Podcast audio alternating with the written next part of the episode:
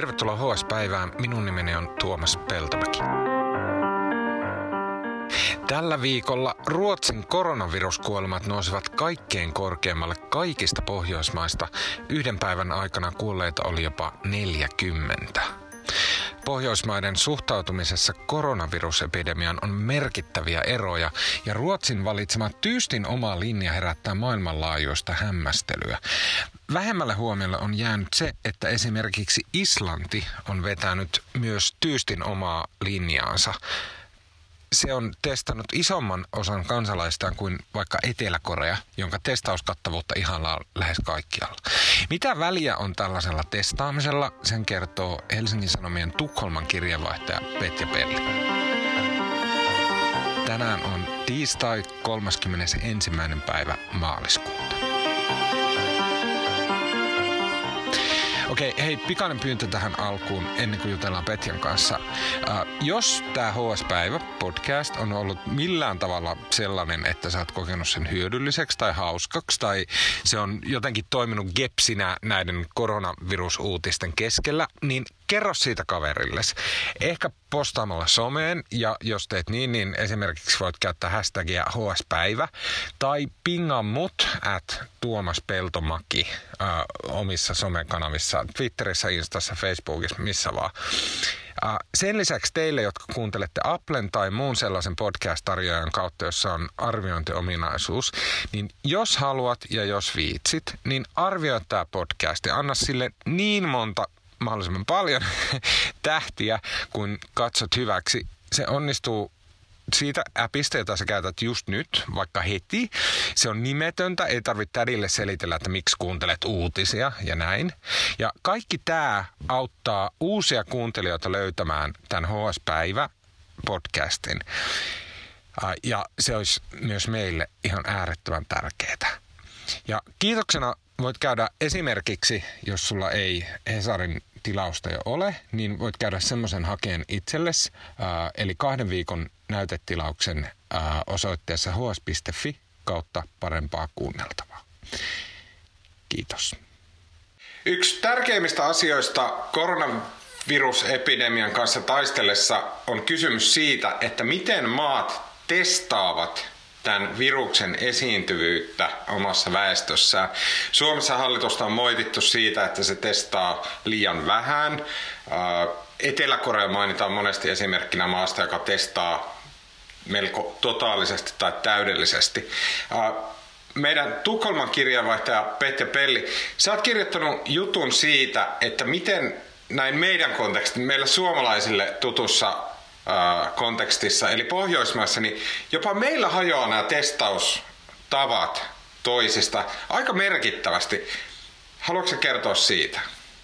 Joo, terve vaan Tuomas. Ja tosiaan siis iso hajontahan siinä on, että Norjassa on tehty nyt jo 85 000 testiä, mikä tarkoittaa, että väkilukuun suhteutettuna Norja on itse asiassa mennyt jo ihan selvästi Etelä-Korean ohi.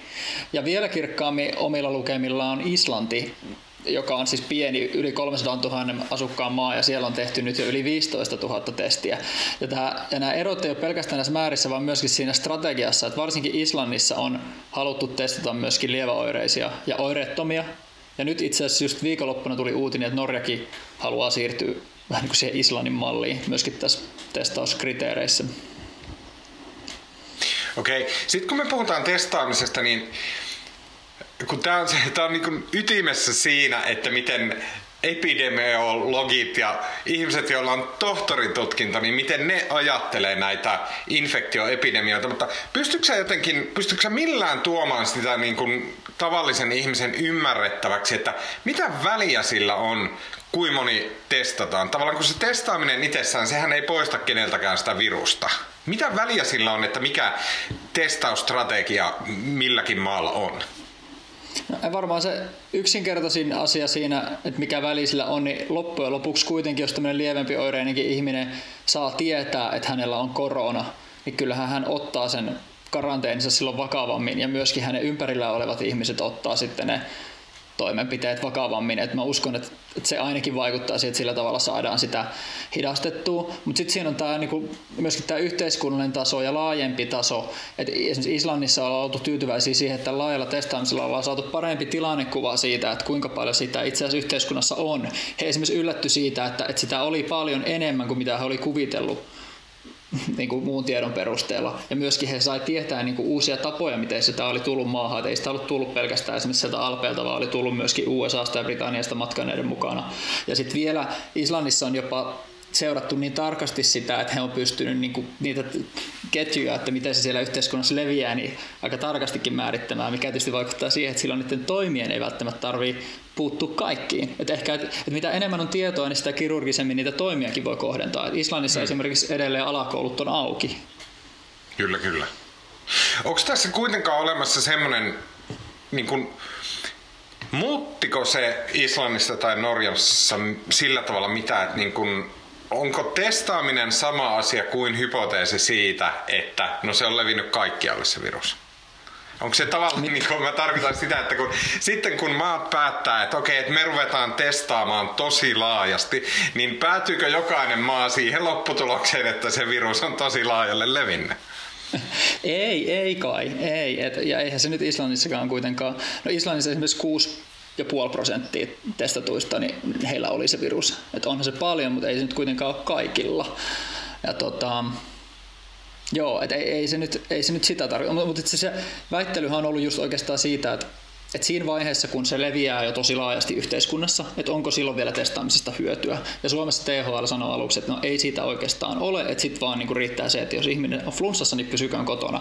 Mutta esimerkiksi maailman terveysjärjestö WHO on koko ajan sanonut, että kyllä silloinkin pitää myös jatkaa sitä testaamista. Että se pitää olla yhtenä työkaluna siinä työkalupakissa, muuten tätä ei saada tarpeeksi hidastettua. Ja musta näyttää, että Suomessakin on tultu nyt sille kannalle, koska Suomikin on kasvattanut testausmääriä.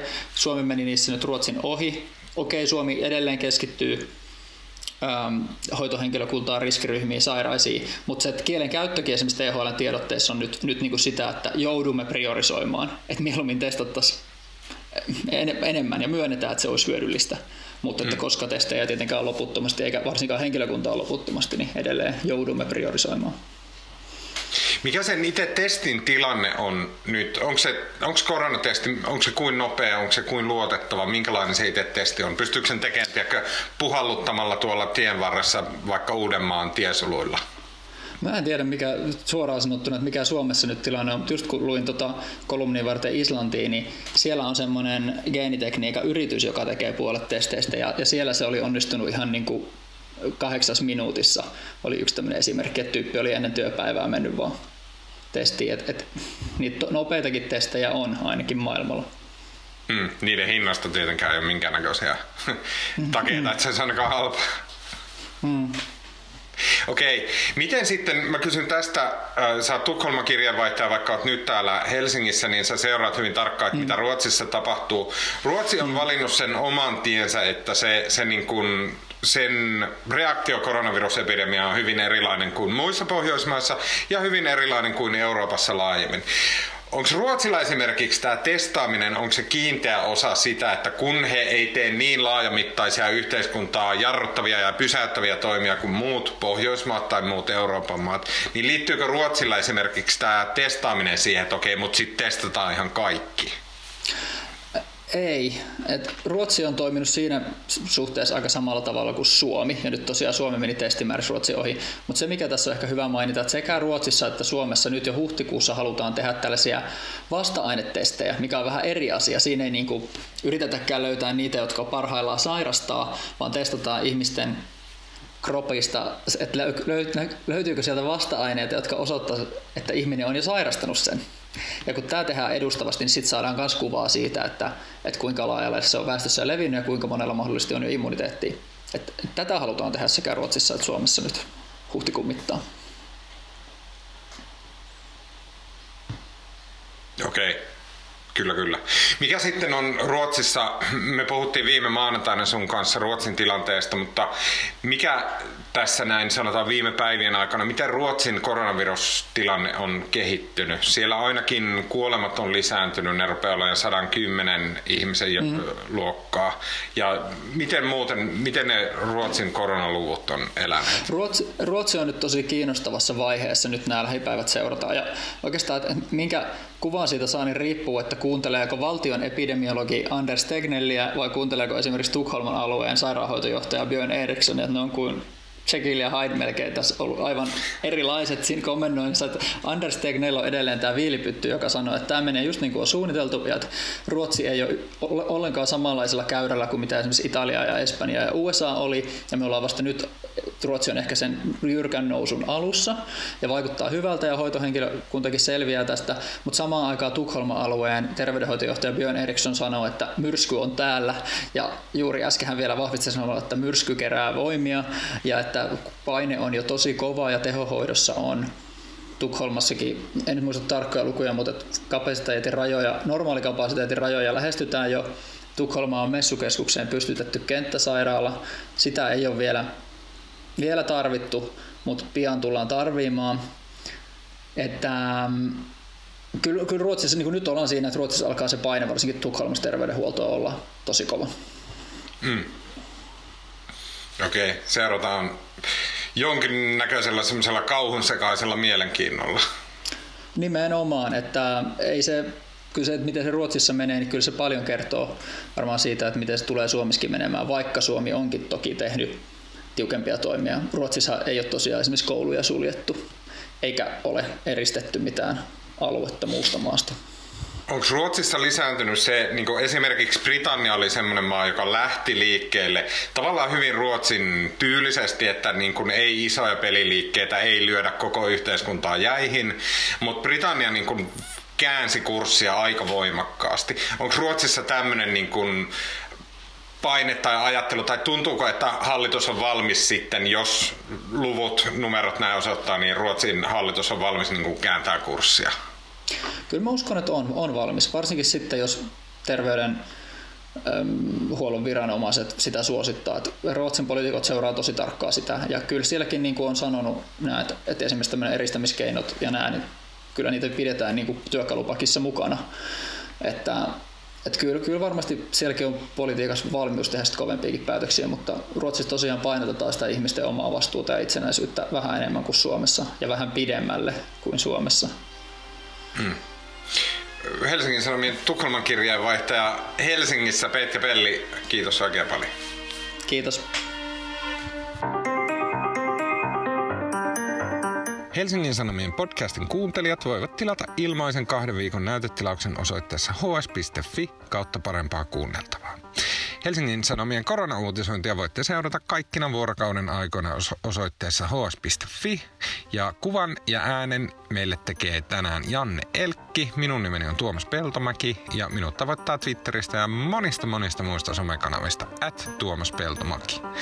Ää, kiitos.